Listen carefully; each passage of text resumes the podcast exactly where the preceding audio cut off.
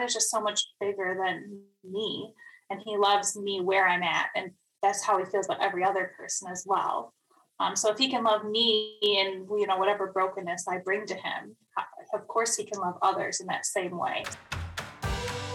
Hey everyone, welcome back to another episode of Open Door Policy. I am your co-host Emily Mentok, and I'm super excited to be reunited with my co-host and joined today with Father Patrick Gagnon. I'm super excited to be back, and Emily, you are back from a awesome experience in really the where the heart of the church is rome. And uh, as we catch up i'd love it. I mean how often do you go to rome right? So emily mentok we got to get like what are your top three highlights from your journey to rome? Oh i'm so excited to share them. Um, so i would say uh, number three was uh, praying at the tomb of Saint Aloysius. So I shared Whoa. a lot on this podcast, you know, how grateful mm. I am for the community that we found when moving here at my parish, yes. Saint Aloysius. And mm-hmm. so um, I I learned that his body is actually buried in Rome at Saint Ignatius Church, not Jesuit Church, um, Saint Ignatius of Loyola Church. Mm-hmm. And so we went there, found his tomb. Um, he's a patron saint of young people, and just prayed for our community at Saint Aloysius, uh, and gave him thanks Whoa. for all the ways that he's been interceding for us. Uh, so at least since at least since uh, I've arrived, so just being so grateful. So that was really beautiful. Wow. Um, I have to say that the other one, as I return to my favorite of the major basilicas, St. Paul mm. outside the wall. Mm. I love St. Paul so much.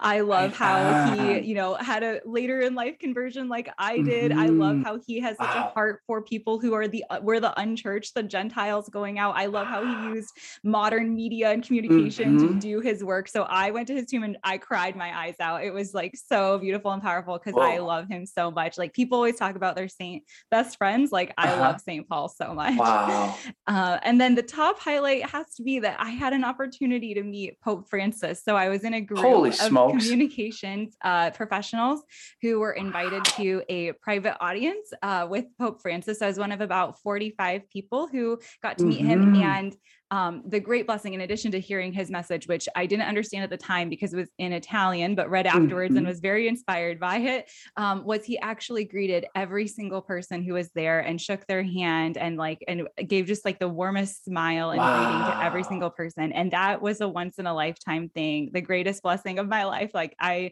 am so grateful Whoa. for the opportunity yeah. When you started with number three i thought that she's coming out strong. Like what's number two going to be? Because saint aloysius i mean how profound that you've been rooted in that community. And i do think that beautiful parish is uh, everybody's you know downtown parish one of the nicknames for it is going to be if not already a, a continuing epicenter of of young adults down there. And that you i mean i'm sure father mario was pumped to hear that you were there interceding at the tomb of uh, saint aloysius. That's incredible now I have to ask you one follow up. Yeah. What was that like to meet, uh, you know, the the Pope?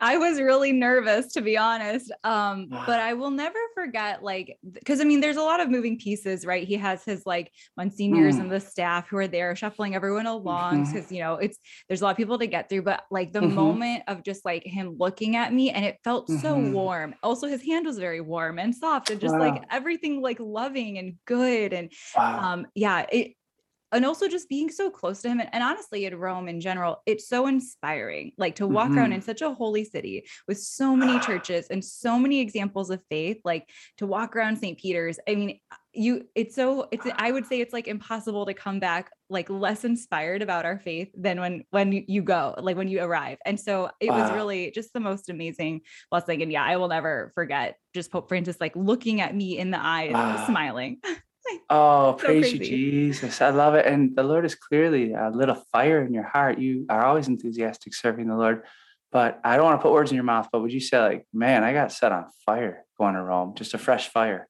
Definitely. Yeah. It's kind of like, you know, going back to your roots, like back to back to the source. Mm-hmm. And not that Rome is like the source. Mm-hmm. I mean, the mm-hmm. Holy Spirit's everywhere. It's definitely here in mm-hmm. Detroit, but like to kind of go back to that and then obviously the call then and I, I wrote about this like in our little reflection that mm. i shared um, with like friends and stuff afterward mm-hmm. that like to you know renew like what why are we doing this what is our mission and to go back like on mission with, Right. with a renewed commitment to like say, okay, this is what I've been called to do. God's giving me these blessings because he's calling me to do other work. Like that's that's really what it's about. So Emily, thank you for being so generous. I know we've got an amazing guest who I We go way do. back with. But before we get there, would you just say a little prayer through the intercession of St. Paul and St. Aloysius? that Everybody who's hearing your voice would get to participate in this fresh uh, grace that that you're enjoying and the fire on your heart, and that it would stir in us. Oh, you use the words. It's all you, Emily.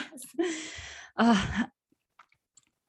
St. Paul, we just uh, give you thanks for your example of boldly unleashing the gospel, the way you did it Yes. in your time. Um, and we give you thanks for the way that you are interceding for us joyful missionary disciples here in the Archdiocese of Detroit. Yes. Um, we just ask that you intercede on our behalf, that that same fire and love for the Mhm. gospel and relationship with Jesus that you had in your time can be inspired in the hearts of everyone listening to this podcast and the people Mhm. here in Southeast Michigan. And St. Aloysius, patron saint of young people who we know listen to podcasts we ask that you intercede on our behalf for that same fire for evangelization and love for the Eucharist to be inspired in the hearts of young people here in the Archdiocese of Detroit. Help us to make saintly friendships and relationships and work together to just bring the good news of Christ uh, Mm. to all. And we give you thanks for being our saintly friends.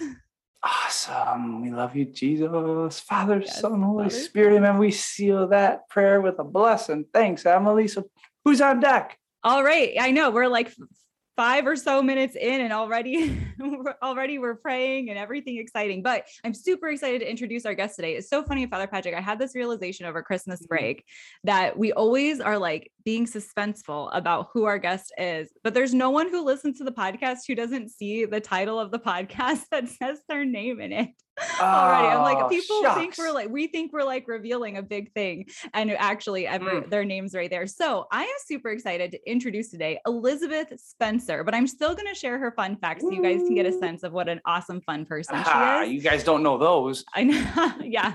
So Elizabeth is a mom of two, almost three. She is due with baby number three at the end of February. So maybe even around the time this podcast comes out, which is super fun and exciting. Um, she started cross stitching, you know, like sewing cross stitching during the pandemic as a hobby. And now she does it almost daily. And she also, the kind of like almost the opposite of cross stitching, also loves running and has done several half marathons. Although currently she likes to kind of stick to walking on the treadmill because she is super pregnant. so we are super excited now to welcome Elizabeth to the podcast. Welcome, Elizabeth. Woo! Thank you. It's good to be here. It's great to see you, to have you on the podcast and your baby. Praise the Lord. Yes. Baby's on the mind. How are you about doing? three- Good. Um, definitely the third one has been a lot hard. I like I'm much more tired.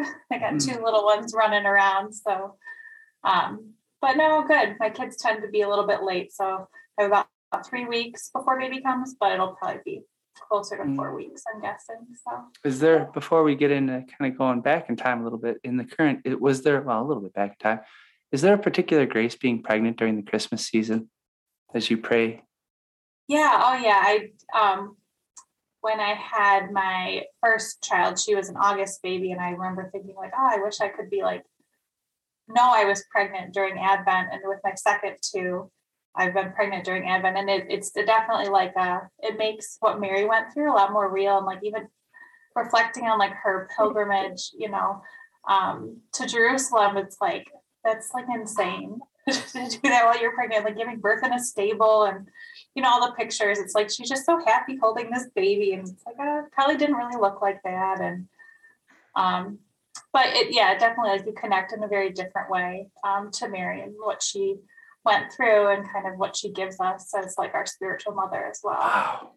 Mm. What a what a beautiful grace to have that sort of Mhm. closeness to Mary and her and her experience as a mother during that time. That's awesome. Mhm. Thanks for sharing that.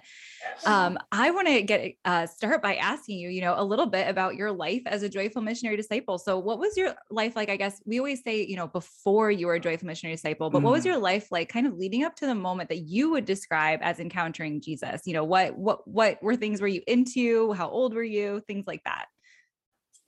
So that's kind of funny. At, at um, I'm on the leadership team here at St. Anastasia, and at our meeting this morning, we are talking about somebody's testimony and how profound it was. And Father Steve and I kind of made the joke, like, yeah, I'm so waiting for my like super profound like moment. But um, I mean, I'm a cradle Catholic, so I've I've been Catholic my whole life. Um, and my family, I went to Catholic school my whole life until college.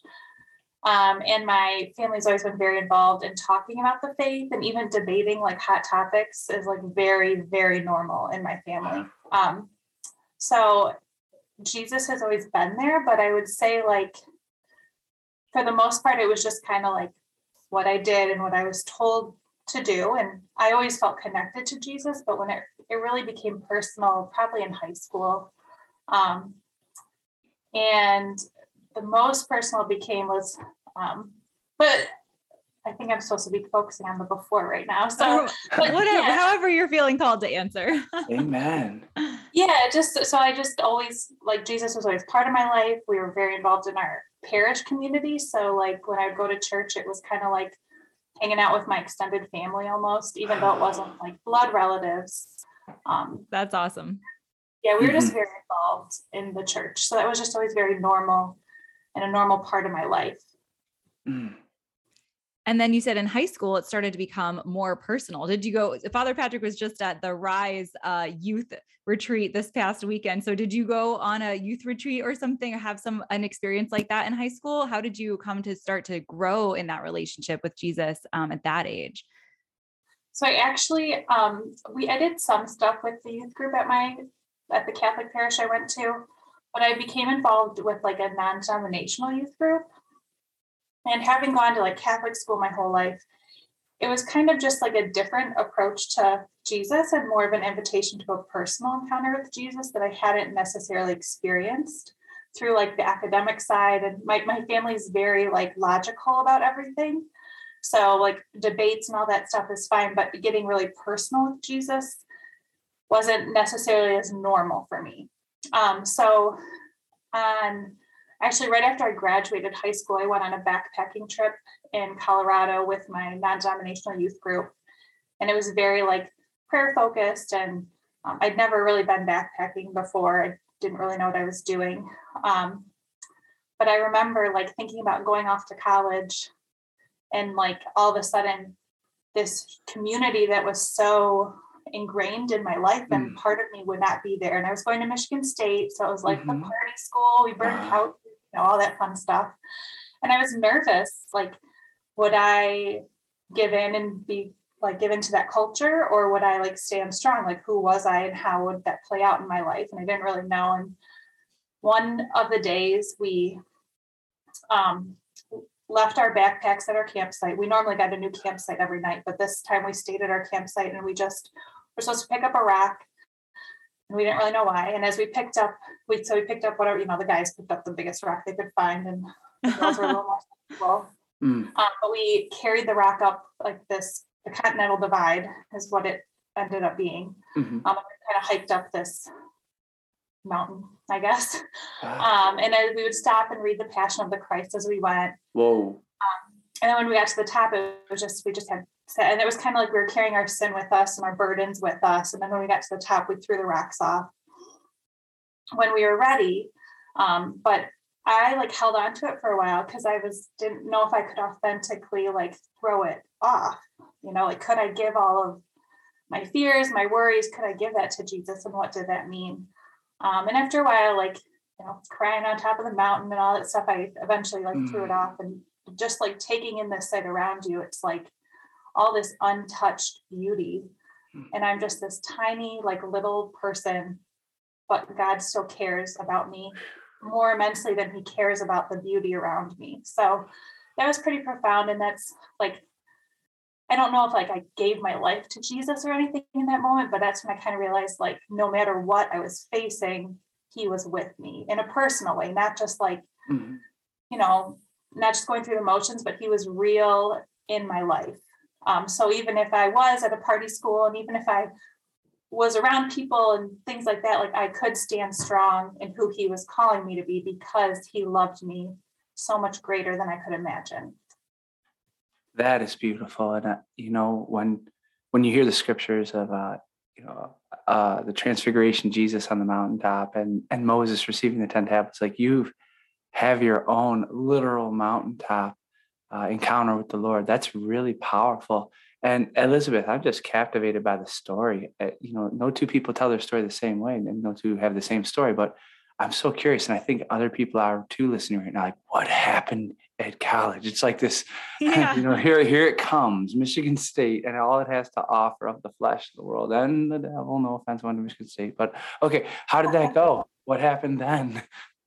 Yeah, so it's um it's funny. I don't even know if my dad would remember this, but my like senior year of high school, at one point, I I like told him I was going to become non-denominational, and like my my dad's like the kindest man you know, but he's very like we're Catholic. We go to church mm-hmm. every Sunday. Like that's what we do. So you might think that he would be like sit me down and lecture me or something, but he just kind of like let kindly like laughed it off, and it it was almost like he knew that that couldn't happen. Like mm. like we've ingrained it like the importance of the faith in you too much. Like this is home and you know it's home. Um, so when I kind of went off to college, I did kind of think that like I knew Jesus and I knew he loved me, but I didn't know if the Catholic Church, if that was my home, if that was, you know, the true faith. Um, so at orientation, my parents took me straight to the Catholic Church, showed me where it was, how to get there from my dorm, um, the priest at the church actually is the same priest who married my parents, you know, 20 years before that. So there's a connection. Um, and so I went to Catholic church, but then I also got involved in like a couple, you know, non-denominational campus ministries. Um, so I still like, I did not like, I was, I'm not really a party girl. I mean, I like hanging out and having fun, but mm-hmm. the party scene was never really my thing. So I didn't get, wow. I didn't get drawn into that, but as far as like getting drawn into the Catholic faith, I was still very kind of like, I'm going to kind of do this because that's what I was grown up to do. But I also, you know, feel like Jesus is real outside the Catholic Church. Mm. Um, but yeah, there's just God just put so many people in my life who helped me to to know that the Catholic faith is the true faith. And like even the Eucharist, like going to Catholic school my whole life, it still didn't mean eh, to me what it should like I feel guilty saying this, but it didn't really mean much to me. Like somebody asked me at one point in high school what it was. I was like, oh, it's just like a symbol of Jesus. Like I went to Catholic school my whole life, and that's what I told somebody. so I didn't fully like understand or embrace that. And um, yeah, so I think my parents walking into the church, like I don't know if I would have sought it out on my own, but God, He knew I needed that, so He placed that in my life. Um, and uh, there was a, a um, some like you know quite a few cute Catholic boys that lived in my um, so we'd you know walk to church together, and they were just like super solid in their faith. And I would say like question things, and they would just kind of give me a look like, "What? Who told you that?" Or like they kind of challenged me on it, and I didn't want to look dumb, mm. you know, in front of them. So that made me think a lot. Um, and and it, then also I mentioned to my dad the thing about not being sure what the Eucharist really means. And he gave me a book, The Seven Secrets of the Eucharist. Oh. my family's super logical, so he just gave me a yeah. mm. And that was really like transformative to me to like read through that and just like the the like walking with people. I, this podcast is all mm-hmm. about like hearing people's stories, and I just mm-hmm. feel like mm-hmm. God just kept putting people in my path. Um, that drew me into the Catholic Church and helped me find that community again. But that more than that, people that helped me to understand like the truth and the wisdom and the beauty that the church offers that I'd been given my whole life because I went to Catholic school and my family would talk about it, but it just became more real. And then the person of Jesus was really present and real in the church. It wasn't like the church is all about rules and logic. And then if you want a personal relationship, you go somewhere else. It was mm. like everything right here in the faith. Um. And you, so by like my junior year, I had an internship at the church. Um, I was a religious ed intern. I pretty much I should have just lived there. I felt like I slept on my so awesome. I was like, yeah, that's that's the kind of college kid I was at Michigan State. yeah. I everyone makes their own experience in college, right? There's no one way to do college for sure. yeah. um, you mentioned that there was like you know different people who have like helped and supported your faith. Was your husband one of those people? Did he did you meet him in college, or how did you guys uh, kind of come across each other? Um, yes, I met him my what's it my June my junior or senior year of college. I met him. Um, and we actually met on alternative spring break through our church. We were going to two different locations, but our groups took the same bus. Um, and yeah, so I just remember like with meeting him, so many of the this is to sound weird. So many of like the guys that I met through the Catholic faith were just very like intense about like there's all these rules and like and I kind of got behind that too. Like, yeah, there's like the the par- the student parish there, like at the time they didn't have kneelers and um like that was, you know, kind of there's this group of kids like that was scandalous like you have to kneel during the consecration and like I like I, I do I, I feel compelled to kneel because of what's going on but you know so there's like this almost like overly like we have to be as catholic as possible. And it, there's some beauty in that but there was also some like immaturity in that as well of like understanding the faith and um, when i met my husband he was like very like catholic and and on fire for his faith but he wasn't he wasn't like rigid. He was just very open to where god was calling him and didn't like feel like he had to fit into this box to be catholic and that was very refreshing for me. So um yeah he was just different than most of the people that i met there. But yeah we did we met at through our church at Michigan State. It's interesting the thing you share about, you know, like is especially I think in an environment where you're going against the grain, right? To be to be very committed to faith and faith activities and campus ministry things in a large school like Michigan State, like you almost then like it's it's a um, and I think there's like there's good things and bad things about this that I've seen from people that like that becomes such an important part of your identity but then almost like out of with totally good intentions you cling to it almost too much. It's like you want to protect this you know it's different you know that there's other things in the outside world that you don't want to fall into and then because of that like wanting to wanting to protect that in a way you can almost get like a little too intense or rules for the sake of rules or like putting up those boundaries around things. Um but and like you said though it's just uh, learning to grow and I, i'm sure that you've learned this in your years in parish ministry too like how you you kind of need to put those barriers and boundaries down to to welcome people in. So it's like good to have them for yourself and be like, oh yeah, like oh, at St. Al's right now, our pews are being redone. We don't have kneelers either, and like most people stand, but I also feel compelled to kneel and uh it, i don't know maybe it looks like i'm some crazy person but like i think but that doesn't mean that i expect everyone to do that either you know so yeah i think it like i think he so meeting my husband and he like had a group of friends who I knew from the church as well, but they weren't like my main crowd. Um, I think they kind of opened my eyes to the idea that like, you know, God does he's not in a box, right? He loves us and he knows our hearts. So it's like you can't just judge from like the the motions that people go through. It's like God, he knows like the our hearts, right? So like if I'm not kneeling at mass, it could be for so many reasons, right? Like currently I do not kneel because my stomach gets in the way and it's uncomfortable. Um, but yeah, so I just think that was really refreshing for me to kind of think like God is so much like like that kind of took me back to that mountaintop experience almost. Like God is just so much bigger than me and he loves me where I'm at. And that's how he feels about every other person as well.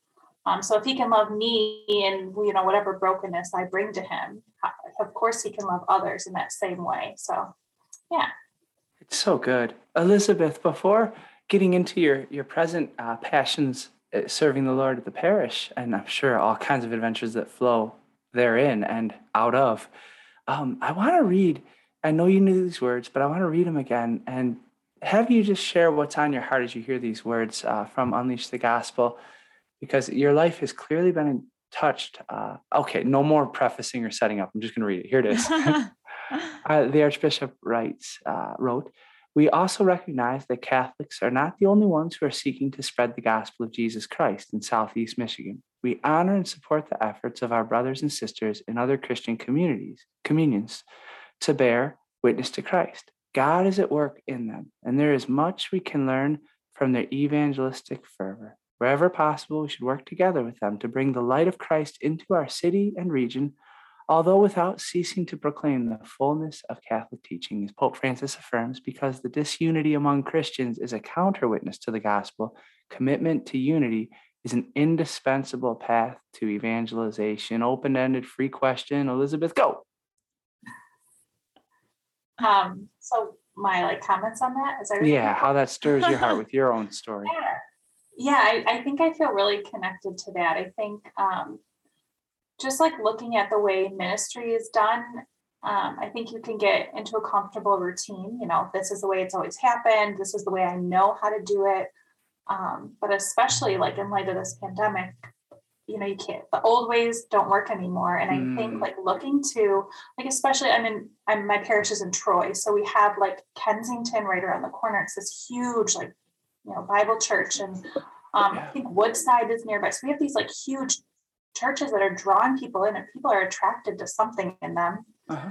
Um, and I, I think there's something really powerful to learn from them. And we have like, you know, we've gone over and asked them about their program and how they invite people in because I think there is importance in in that and in how we can use like the truth of our faith and the wisdom and um, like the history of our faith i think is just so beautiful and um, the consistency of it but there are ways that we can you know bring that faith anew and really engage people where they're at. Um, so I, I yeah i think that is beautiful to realize that we are called to unity and we all have gifts to share. Um, even if you know even if we're not catholic god still is working in our hearts just in different ways. Um, so we all have gifts in that sense that's sure. beautiful elizabeth. And when did you get that when did you get the call? You in college you're already doing an internship in the parish. When did you get a sense that that i want to just serve him?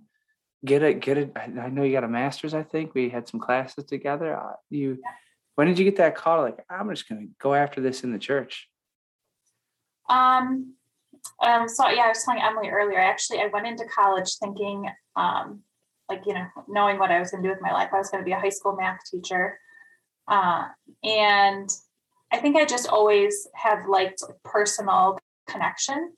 Um, and in college, like most of the stuff that I got involved in was different types of ministry um, and leadership roles in that. And one summer I spent working um, for young people who care. It's a mission in Frenchville, Pennsylvania. And I they have like high school over the summer, like groups of high schoolers come in for a week at a time and it's like a mission trip.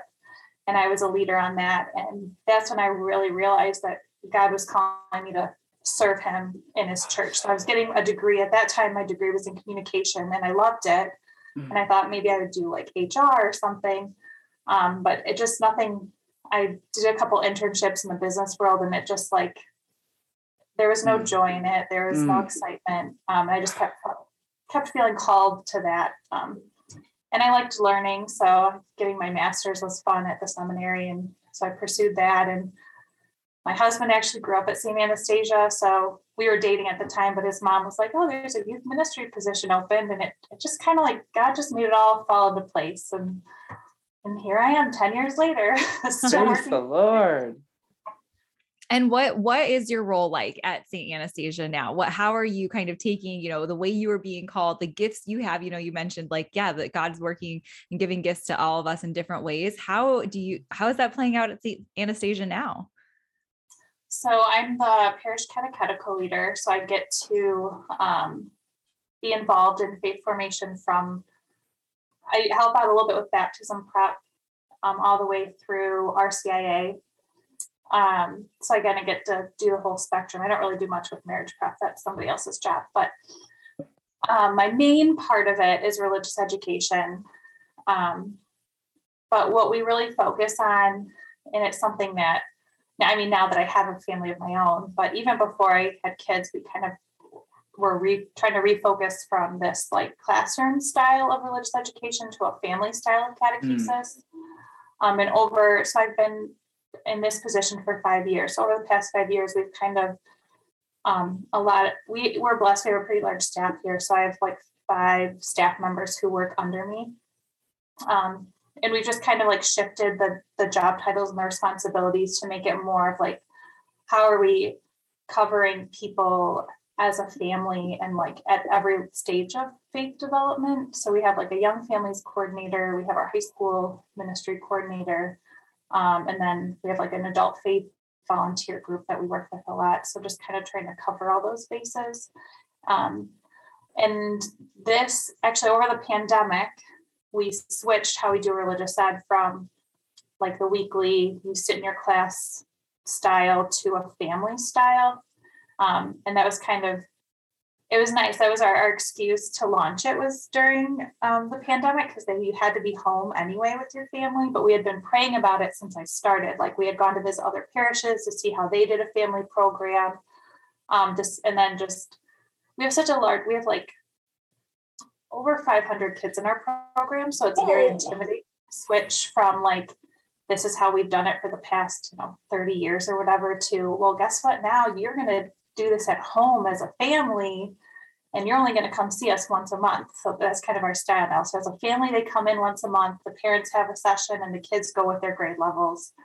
Um, and then the rest of the month they do at home as a family. So it's a little intimidating to switch to that but the pandemic kind of gave us that nice springboard like you're already home and we want to show you parents that you're capable. Like you don't have to know everything about the faith. You just have to start having a conversation about it with your with your kids so that's how we kind of do it now. Um, and I think people are responding, people seem to be responding well to it. I mean, there are people that are kind of like, that is, that's not my thing. I want my kids to go to religious ed every week. And, you know, they have had other programs, but for the most part, it seems to be working well. Um, I think we need more time to see the fruits of it and see how families grow. But um, yeah, I just, I really enjoy kind of giving people opportunities or excuses. I like to call it to pray together and to talk about Jesus. Like sometimes I think that's all a parent needs is like, well, you have to talk to your kid about Jesus right now. And here's the questions to use and the words to say. And it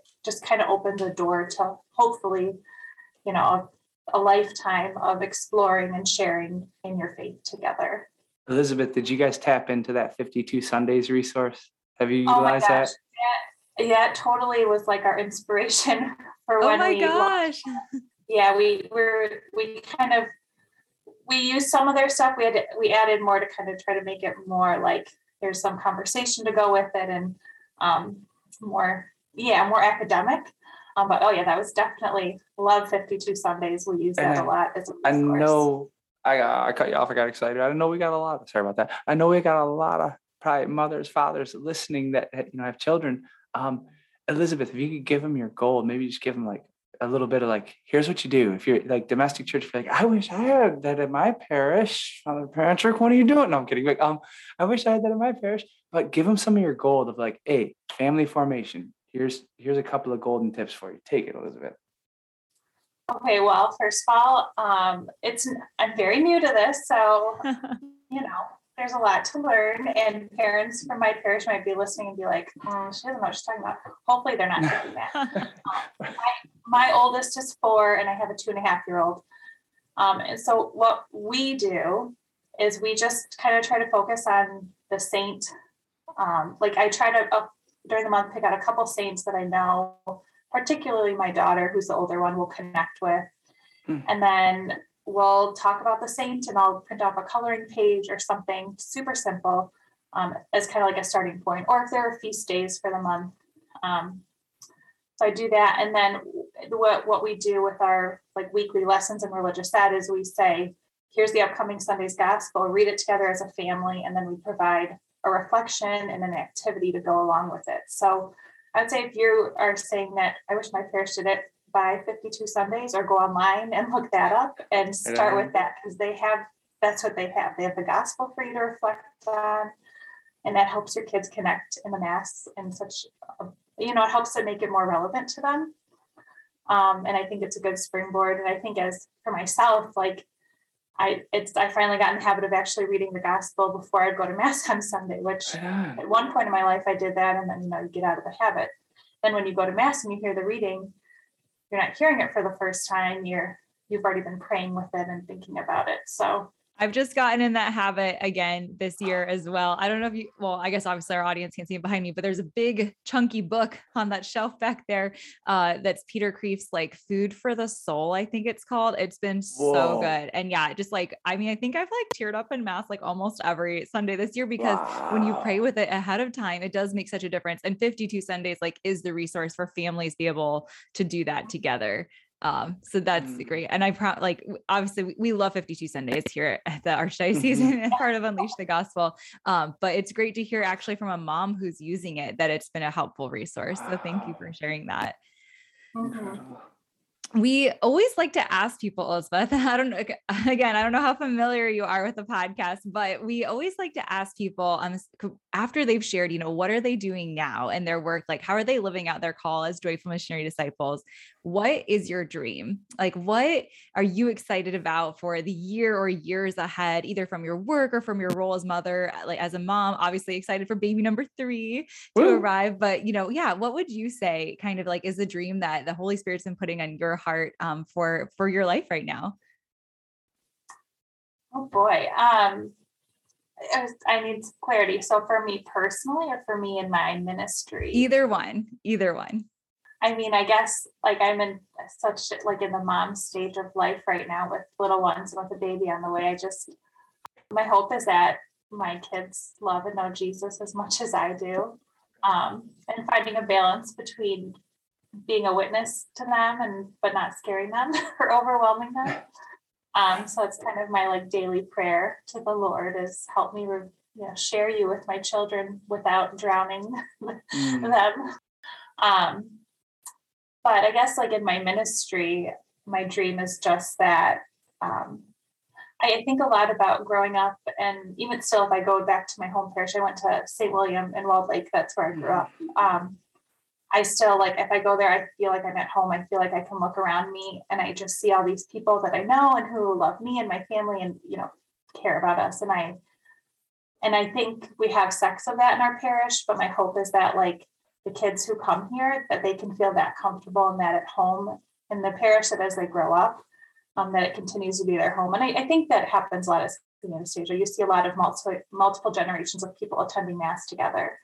Um, but I, yeah, I guess that's my hope for the parish at large, and that my job becomes unnecessary because people just want to go out and do it themselves. You know, they don't they don't need me to do it for them. They're just so excited that they're on fire, and yeah. I love Elizabeth. I love those uh, those dreams, and it reminds me. The listeners didn't hear it when we were praying together, which for the listeners is actually one of like the funnest parts of the show. Like we, there's authentic, uh, just outpouring of prayer before we actually push the record button. And and um, Emily, who does some awesome side work, check out Real and True. I swear, I, I don't get anything for that. I just I'm convinced it's a phenomenal resource about the Catechism.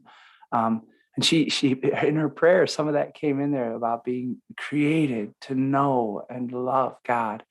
And Emily, hearing uh, sorry elizabeth hearing your your kingdom dreams um as, as a mother like i i want them to know and love. God is so deeply inspiring and that they would I, I, the balance prayer is beautiful like lord help them help me not to give them too much but um man the the children from your womb have been hearing hearing prayer and, and they've been given a high capacity from the very get through the very placenta. Okay, I'll leave it at that. And then the parish community that like what is the parish on the face of the earth, right? Like it's a manifestation of the body of Christ and uh, the the the union of of God with His people and His people together as family. And it's so awesome, Elizabeth, that your life Eh, I know nobody's life is a cupcake walk. It ain't easy being really pregnant and all that, what, but your life is so squarely aligned for the destiny you were created to live and to know Him and to love Him. And now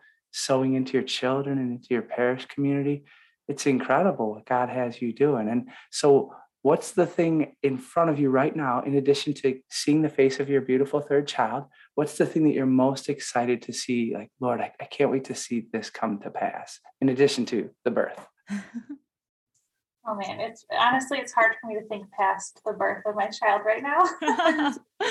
Amen. yeah, that's a hard question. I think I just, I think especially in light of this pandemic, there's just been such like a pulling away from mm. volunteering and getting involved because we've been home so much and there's so much uncertainty and should we go out should we not go out and am i exposing my children and things like that but um i guess my like biggest hope for what's to come is just that um, our church will be flooded with people safely flooded with people on fire for jesus um, and that it won't feel like or i'm i won't feel guilty asking people to volunteer that people will want to just step in because they'll see how God's calling them and they'll see that they have gifts to offer and they'll want to contribute that. Um, yeah, I think that's kind of my.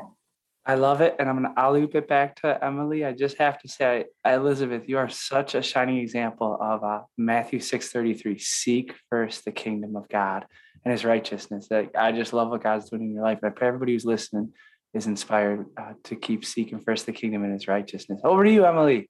I, I was also inspired when saying, you know, that your dream for your kids and like and it was like full circle back to that moment with your dad right? Where like i'm sure his calmness as you tell him like that you are going to be non-denominational now like that his calmness was like he knew you were seeking jesus and so mm. he wasn't concerned you know that like you were exploring other paths. So your dream for your kids to like to know and to love god like which is from the catechism which i uh, it's currently my favorite thing in the world uh, yeah uh it that your dad had that and that's what you want to give to your kids just that they can come to know to know that same way in their own way right because if you're seeking mm. jesus then then he's not going to let like he's not going to hide right so that's great we're so grateful so for your time and your testimony yeah. elizabeth thank you so much we um mm-hmm. like to mm-hmm. close in prayer it, father patrick's yeah. right sometimes the really inspiring beautiful opening prayer mm-hmm. to get us just like all infused with the holy spirit mm-hmm. when we begin mm-hmm. recording but we also like to close with prayer in a way that yeah. the listeners can hear so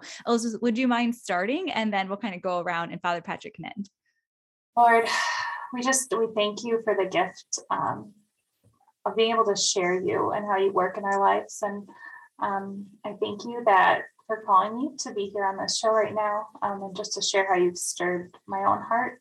Um, and I just pray that as we hear each other's stories and as we continue this journey with you, that um, in all things that we can seek you um, and how you're calling us and how you can love us more deeply and how through knowing you and loving you, we can also love others more deeply. So just continue to move in our hearts, Lord give you thanks for Elizabeth and yes. for um, the moms and we just like pray in a special way for all the college students out there who are trying yeah. to you know cling to their faith and navigate uh, sometimes challenging waters um, in that environment and we pray for them in a special way that they can be like elizabeth and just find jesus yeah. and uh, stay stay close to him to, during that time um, and pray also for all moms during this time um, and give thanks for just the way that Elizabeth has shared her story here on the podcast today.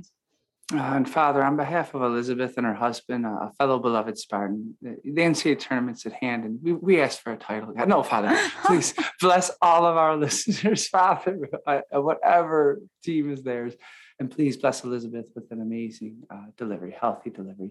And may God bless everybody who spent the time on this podcast. May He bless you beyond all you could ask or imagine to have a heart on fire and to seek first the kingdom of God and His righteousness and let it shine into the world around you, unleashing the gospel. In the name of the Father, and of the Son, and of the Holy Spirit.